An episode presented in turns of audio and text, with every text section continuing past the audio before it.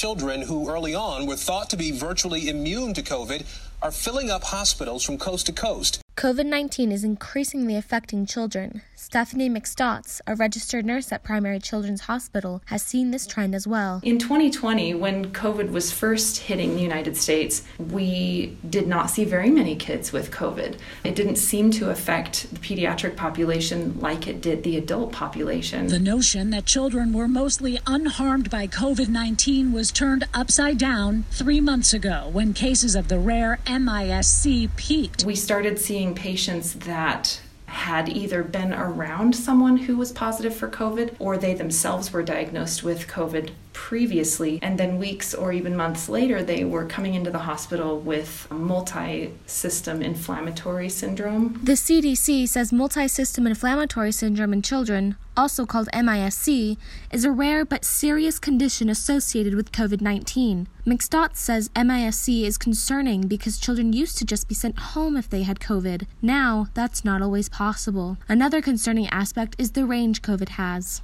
Every age has been affected now. We've had newborns come in with COVID. Mandy Lee, a registered respiratory therapist at Primary Children's, has seen infants all the way to young adults infected with COVID. However, it presents differently in every child. Some kids, you wouldn't even know they had it. Others, they get super sick. Some even come in with multiple viruses on top of having COVID. Despite concerns about children with COVID, there are ways to combat it and other viruses. McStotts says quarantine really makes a difference. March of 2020, we saw all those viral illnesses drop off. Wearing a mask and staying at home for two weeks totally annihilated flu and RSV. We just weren't seeing people coming in, and it was notable. The effectiveness of these COVID precautions is highlighted in statistics. The CDC says in the 2019 to 2020 flu season, 195 people under the age of 18 died. In the 2020 to 2021 season, there was only one death in that age group.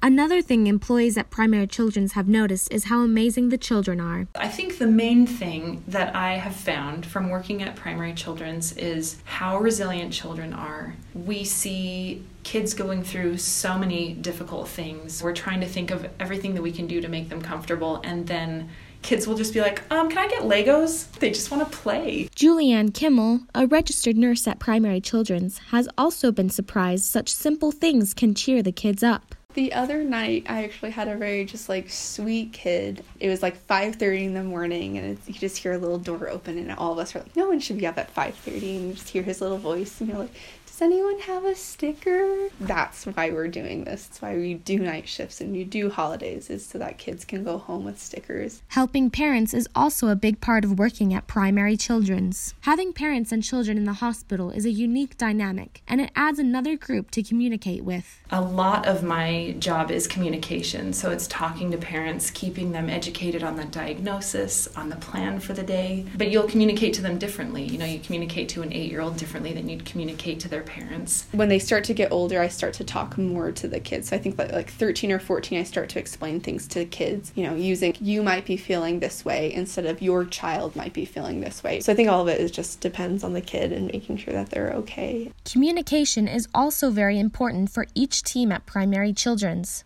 McStotts says Primary Children's uses a specific way of communicating with other staff members. In the hospital, we use closed loop communication. So if I were to ask you for something, I would say, Oh, I need you to hand me three pens and also five pieces of paper. Then you would repeat back to me, I'm going to hand you three pens and five pieces of paper. And that way, I know that you've heard exactly what I'm asking you for and not just that you heard me say something. As a respiratory therapist, Mandy Lee notes how important communication is at Primary Children's you have to be very much on your toes because with kids they decompensate so quickly and they can do it out of nowhere.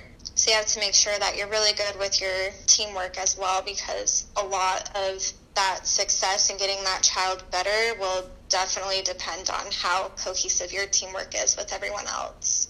Although kids can regress much quicker than adults, Kimmel says most of the time the children leave primary children's better than when they came in kids oftentimes they'll leave and they'll be able to continue on with their lives and the adult side is a little bit different just because of like how they heal and sometimes they don't leave in as good as of a condition as they came in. Regardless of how sick a child is it is evident every employee at primary children's has the child's well-being in mind. Lee mcstotts and kimmel all said that they stayed at this hospital because of the kids I love the patient population. There's no other population I'd rather take care of. It's just so rewarding to help them get better.